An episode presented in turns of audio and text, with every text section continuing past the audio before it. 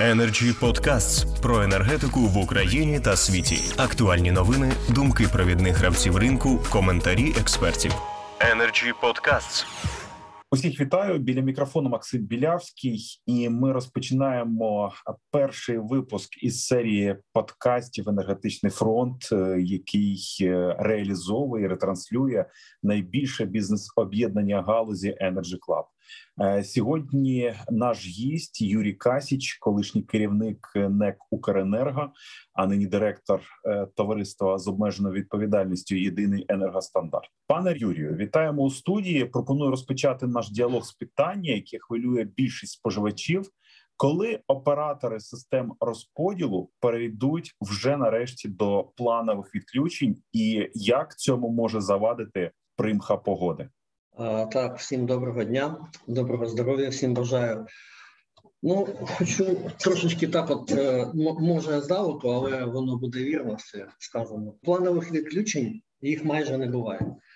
Плановими можна назвати чи вважати відключення, які необхідні для виконання запланованих регламентних ремонтних робіт.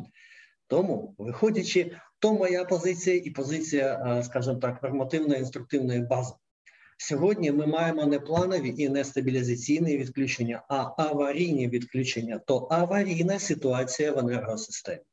Я розумію, про які саме відключення ми хочемо. Ну, було питання, і ми будемо говорити, і це хвилює суспільство. Це про упорядковані аварійні відключення, так звані графіки погодинних відключень, які прогнозовані і е, суспільством більш-менш не то, що сприймаються, але приймаються.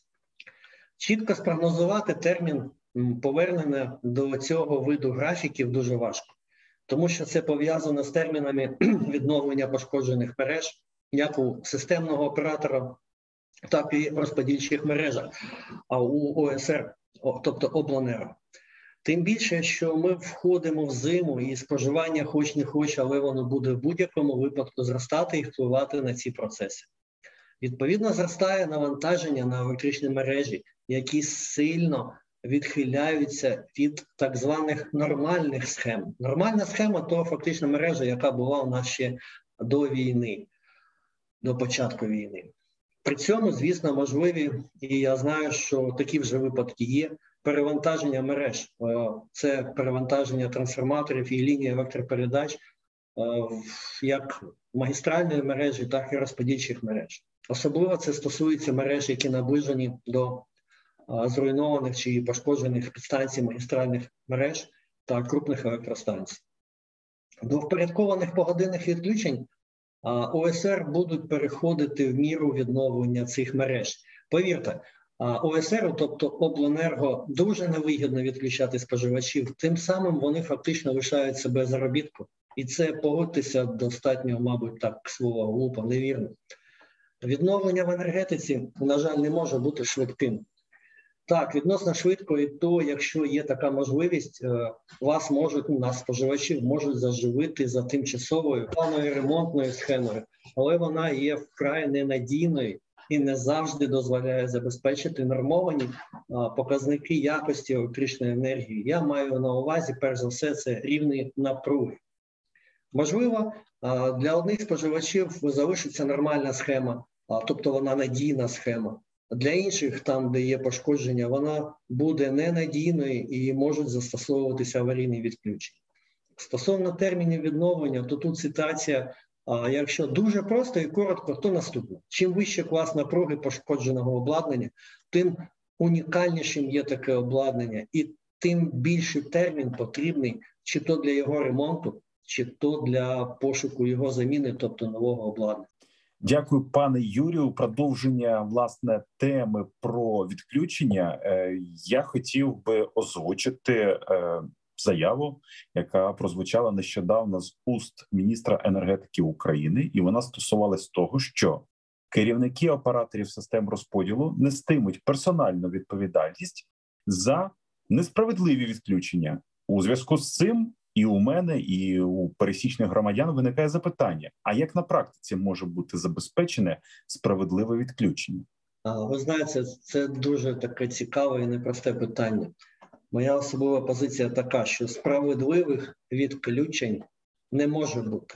Бо само по собі відключення це несправедливо. Ну а тепер стосовно питань. Наші мережі вони будувалися в мирний час, і їх е, конфігурація сьогодні не дозволяє відокремити об'єкти критичної інфраструктури, наприклад, котельня, лікарня чи інші такі об'єкти від простого побуту, наприклад, і промисловості в тому числі.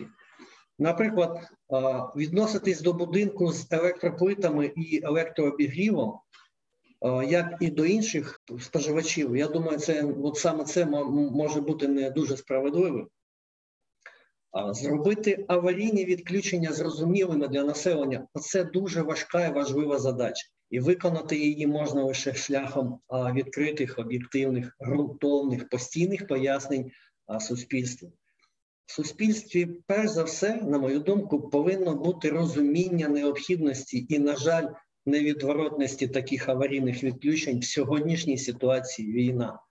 А це може ґрунтуватися виключно на довірі суспільства до енергетики. Таку довіру навряд чи можна створити і підтримувати а, заявами про необхідність термінової націоналізації ОСР. А, тобто, от поділіть, е, це ми вже колись, я думаю, проходили. У нас загальна війна сьогодні, у кожного свій фронт. Мені здається, що на місцевому рівні це рівень, я маю на увазі області району населеного пункту. Люди, яким населення надало мандат довіри на виборах, а саме це депутати всіх рівнів, повинні особисто активно включитися в роботу по інформаційному і роз'яснювальному підтриманню ОСР, а не хитати ситуацію в регіонах країни своїми іноді провокаційними заявами. Я вважаю, що тільки об'єднане суспільство здатне перемогти. І то будуть зрозумілі відключення. Справедливими вони, на жаль, не будуть ніколи. Energy Podcasts. Наприклад, е, громадяни особисто мене часто запитують: а чому відключення відбувається вночі? Е, давайте виконаємо просвітницьку з вами функцію і пояснимо, а чому відключають е, від електропостачання наших споживачів вночі? Можливо, проходять ремонтні роботи. Так, ви абсолютно праві. Це можливо якби продовження першого вашого питання стосовно відключень. Тут е, можна відокремити дві причини: перше це баланс в об'єднаній енергосистемі України, чи то в окремому її вузлі, тобто достатність генеруючих потужностей для того, щоб, вибачте слово, закрити споживання. Друге питання це а, причина це стан електричних мереж. Деяке обладнання, як на електростанціях, наприклад, генеруюче обладнання так і в електричних мережах, наприклад, лінії трансформатори, може працювати деякий час з дефектом, але цей дефект може перерости з часом у більш важке пошкодження, тому цей дефект треба усувати і ремонтувати. Обладнання. Якщо обладнання відключити в денній зоні, наприклад, той же генератор чи лінію, чи трансформатор, то вже наявні чи то балансові обмеження чи то мережеві обмеження, вони призведуть до аварійних відключень ще більшої величини. Вночі споживання значно менше. Але за додаткового відключення одного з елементів мережі в ремонт знову ж таки виникає, може виникнути дефіцит, і він, може виникати, і перевантаження інших елементів мережі. Тому енергетики завжди і в мирні навіть часи важкі так звані ремонти старалися виконувати вночі. Поки населення, вибачте, спить, а промисловість не працює. Повірте, це дуже нелегка праця і дуже нелегке завдання. Саме тому іноді і відбувається відключення вночі. Віримо і вдячні вам за професійні е, власне відповіді. Я особисто сподіваюся, що простору для поширення дезінформації після нашої розмови стане все менше і менше. Продовжуючи тему дезінформації, мережею поширюється власне хибна. Інформація про нібито експорт електричної енергії після перших ракетних обстрілів енергетичної інфраструктури, тобто після 10 жовтня 2022 року. Допоможіть, будь ласка, мені зруйнувати цей ворожий міф. Дякую вам за запитання. Ну я думаю, що цей міф, перш за все, і вже давно повинен був зруйнувати власник тих транспортних коридорів, через який цей експорт можливий, а саме не Укренерго. Але він, на жаль, поки що зайнятий іншим, в тому числі, на мою думку, іноді зовсім не тим, чим треба було. Я маю на увазі його зайнятість в медіапросторі. Але до питання про організацію власне експортно-імпортних операцій. Декілька таких нюансів. Перше, НЕК «Укренерго» не має права відповідно до закону України про ринок електроенергетики займатися експортно-імпортними операціями. Тобто НЕК «Укренерго» по закону не може тим займатися і не займається. Друге, НЕК забезпечує лише транскордонне переміщення електричної енергії своїми міждержавними мережами, а також забезпечує то його обов'язок відкритий і недискримінаційний доступ до цих мереж а, всім зацікавленим е, суб'єктам через так звану аукційну платформу, членом, до речі, якої я також є. Всі контракти на доступ до мереж майже публічні. І починаючи з 12 жовтня, їх немає. Так, до 12 жовтня, з 10-го там решті, мабуть, контрактів вони довиконувалися, і невеличкий експорт я бачив був. Після того я не бачив жодного якогось укладеного контракту до, для доступу до міждержавних мереж. Наступне четверте це інформація на сайті НСОІ, на який е, усі е, якби посилаються. Ну я не впевнений, що на цьому сайті всі, вся інформація може бути, е, скажімо так, їй можна довіряти. Наступне питання це так, можливо, можливий технологічний обмін електричною енергією, про який іноді йде мова, але це технологічний, а не комерційний обмін і вони не можуть бути довгими по часу. Приклад, це е, якщо приклад зробити, це різка зміна балансу ВС України, тобто надлишок йому буде нікуди диватися, діватися, якщо під час обстрілу там відключається велике навантаження. Надлишок, звісно, електроенергії, вибачте, піде а, в НСІ але то буде ну 15, 20, 30 хвилин до тих пір, поки диспетчери не налагодять режим роботи і не вийдуть на узгоджену паралельну роботу. А узгоджена паралельна робота вона не передбачає якихось великих а, транскордонних перетоків. Наступне, ми забуваємо, що єдиним приводом, який фіксує переток, це є комерційний лічильник. Вони встановлені на обох кінцях лінії, тобто не тільки в Україні, але й в тій же Угорщині, Словаччині, Польщі. Там також комерційний лічильник.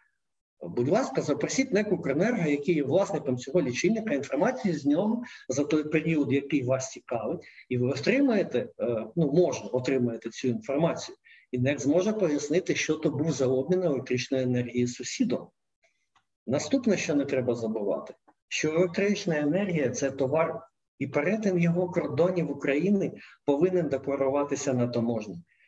Як наші, так і сусіда, з наданням чинних контрактів та відповідно показів лічильників. Без цього це буде фактично контрабандою. Будь ласка, знову ж таки, запросіть у прикордонної служби дані про перетин кордонів електричної енергії, і я думаю, що вам підтверджують, що комерційного обміну ніякого не було. Я впевнений, навіть у війну ми живемо в правовій країні, і закони в ній не дозволено порушувати нікому.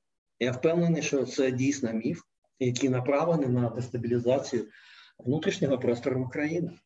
Це моя думка. Energy Podcasts. Пане Юрію, на підкріплення е, вашої е, професійної глибокої позиції я хотів би проінформувати слухачів і звернути їх увагу, що ворог використовував е, у цій інформаційно-психологічній спецоперації власне принтскрін саме з порталу Інцої, де посилався нібито на увага фізичний обсяг електричної енергії, не комерційний, а physical flow electricity consumption. Нашим слухачам про важливість отримання достовірної інформації її можна знайти на офіційних ресурсах НЕК «Укренерго» та Міністерства енергетики України. Тепер три запитання про відновлення енергетичної інфраструктури. Пане Юрію, скільки часу потрібно на повне відновлення? Чи можемо скористатися можливістю і провести редизайн енергосистему України, і скільки за вашими оцінками нам потрібно грошей, і звісно, де ми можемо їх запозичити, окрім гуманітарної допомоги. Е, дякую вам за запитання.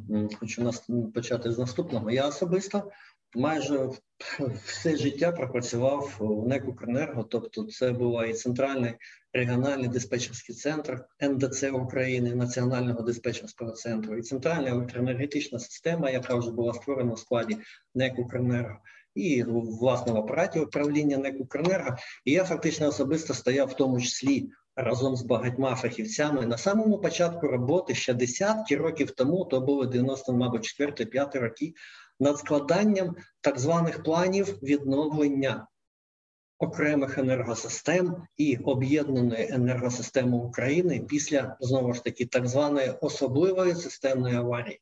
Особлива системна аварія це фактично є той блекаут, який стався у нас 23 числа вперше за всю історію об'єднаної енергосистеми України. Ці плани відновлення вони постійно переглядалися під конкретні умови функціонування енергосистеми України. Тобто, чи то включення нових об'єктів, чи то відключення якихось старих об'єктів, збільшення генерації, зменшення генерації і тощо. Ми раніше розраховували на повне відновлення, тобто заживлення всіх споживачів і повернення енергосистеми до первинного стану у мирних умовах на 2-3 дні. Оперативний персонал енергосистеми України 23 листопада і 24 зібрав понівечену систему до того стану, який був можливий за два дні. Так відновити енергосистему повністю в її стан до атаки на 23 листопада це неможливо за короткий термін. Я особисто дуже пишаюся тим, що всі ті роки протиаварійних тренувань для диспетчерського персоналу об'єднаної енергосистеми України, як то системи оператора системи передач, як то обленерго, електростанції, всіх ланок оперативного керування вони не пішли марно. Я впевнений, що плани відновлення системи України мається на увазі окремих енергосистем. Вони постійно навіть зараз переглядаються і актуалізовуються під реальний поточний стан мереж і електростанцій. Аналізуються і знаходяться е, самі вузькі, тобто слабкі місця в енергосистемі. Це дуже важкий труд. Він потребує титанічних зусиль по виконанню безлічі електричних розрахунків, як режиму роботи енергосистеми, так і роботи героїного захисту автоматики. Давайте про це не будемо забувати. Це дуже тонка робота. Я впевнений, що наші хлопці і дівчата з оперативних служб і системного оператора, це і диспетчери, ревейники, автоматчики, так звані, просто так легко не здадуть нашу енергетику ворогу. Я в цьому впевнений. Наступне питання стосовно редизайну, тобто перебудови чи побудови нової, я так розумію це питання. Так е, швидкого цього е, перебудови, на жаль, неможливо. На будівництво нових об'єктів в енергетиці йдуть роки. Ми такого терміну сьогодні не маємо. Але всі заходи, хочу наголосити, які ми можемо прийняти сьогодні, вони повинні легко і гармонічно інтегруватися в наше майбутнє, в нашу майбутню енергетику.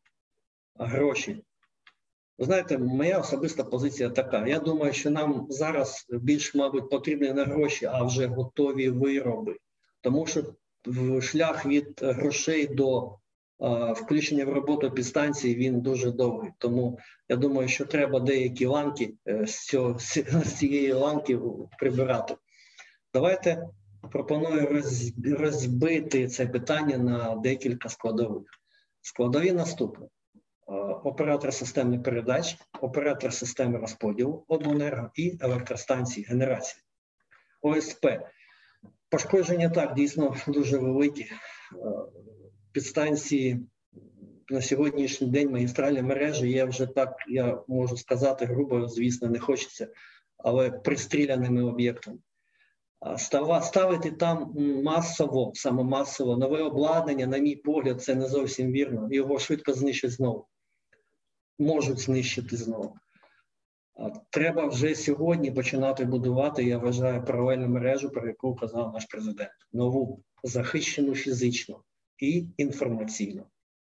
Використовувати, я вважаю, виключно треба сучасні технології. Це крує ніяких відкритих розподільчих пристроїв які займають дуже багато місця. Крує займає в 4-5 разів менше місця, та відповідно підземне виконання. Я думаю, після війни не тільки ми, але й більше світу переглянуть усі умови проєктування об'єктів критичної інфраструктури і буде робити їх 100% захищеними від усього, чого то тільки може бути.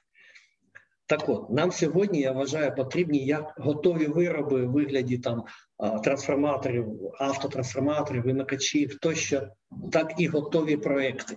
Готові проекти бажано знаходити запущеними вже в виробництво обладнанням, тобто вже замовлення е, розміщення на е, промислових підприємствах, і воно вже виготовляється. Ці проекти можна адаптувати до наших умов значно швидше тоді буде цей об'єкт побудований.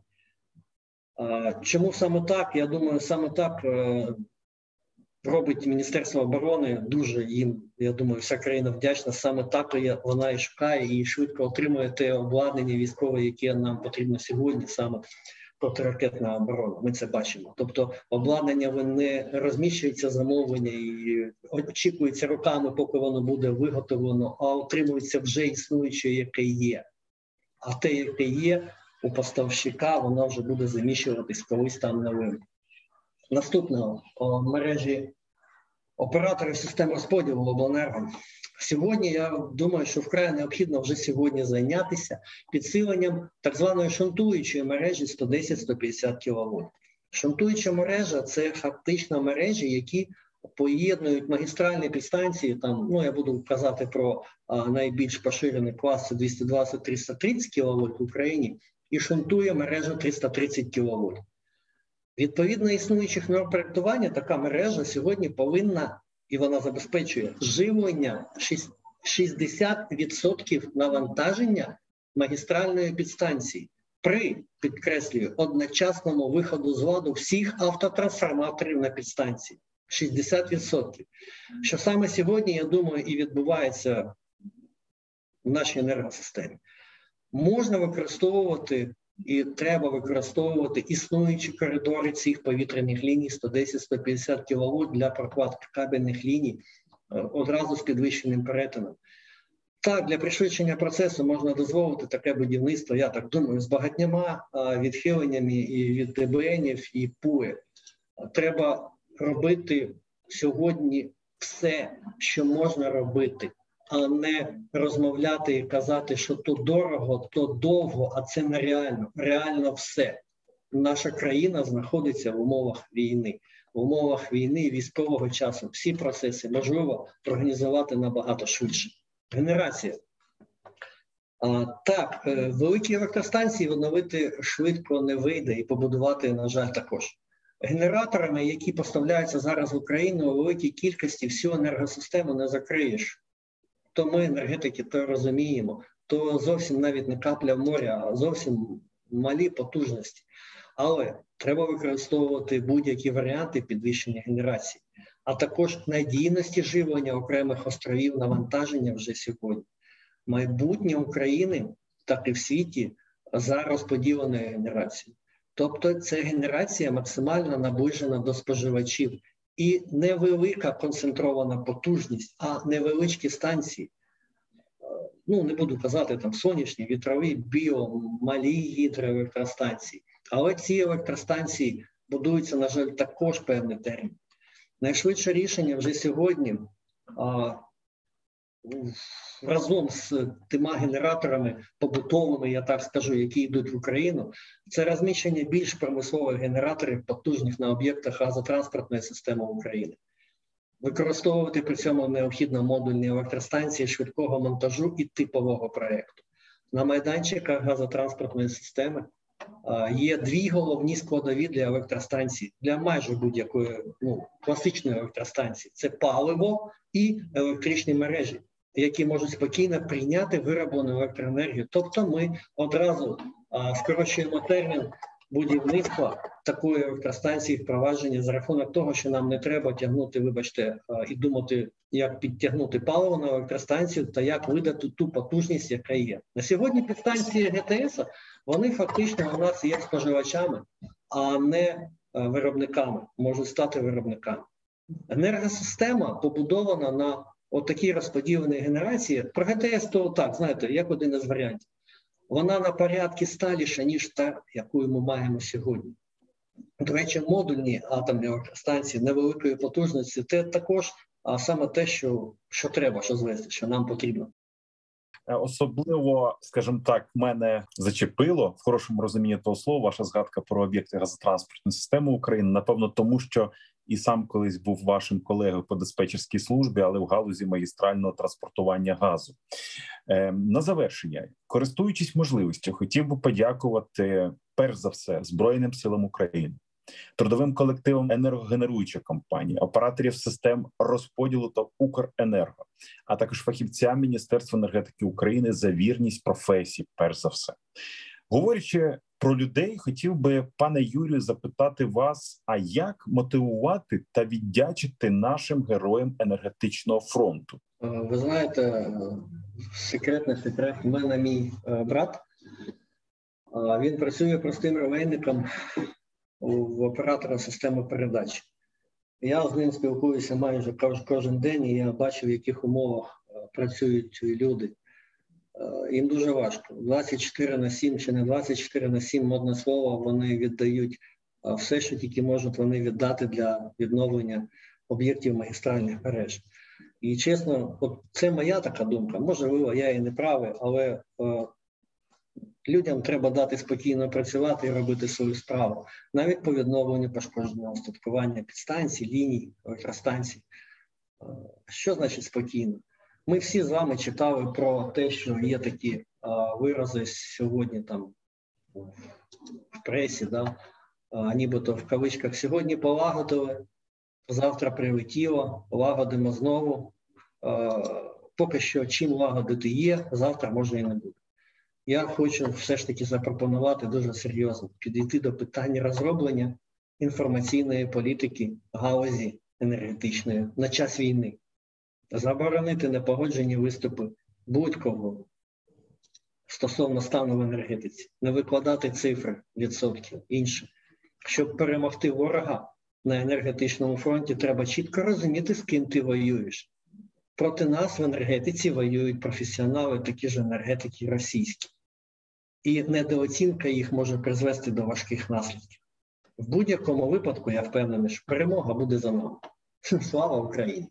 Героям слава, пане Юрію, дякую вам за спілкування. Особливо вдячний вам за професійну е, позицію стосовно енерготехнічного комплексу, і е, не можу навіть не подякувати власне за те, е, що ви зайняли доволі чітку позицію стосовно створення і реалізації єдиної інформаційної політики енергетичної галузі України. Мені це питання теж болить. Тому тримаємо енергетичний фронт разом. Дуже дякую, до побачення. Україна понад усе. Так. Energy Podcasts про енергетику в Україні та світі. Актуальні новини, думки провідних гравців ринку, коментарі експертів. Energy Podcasts.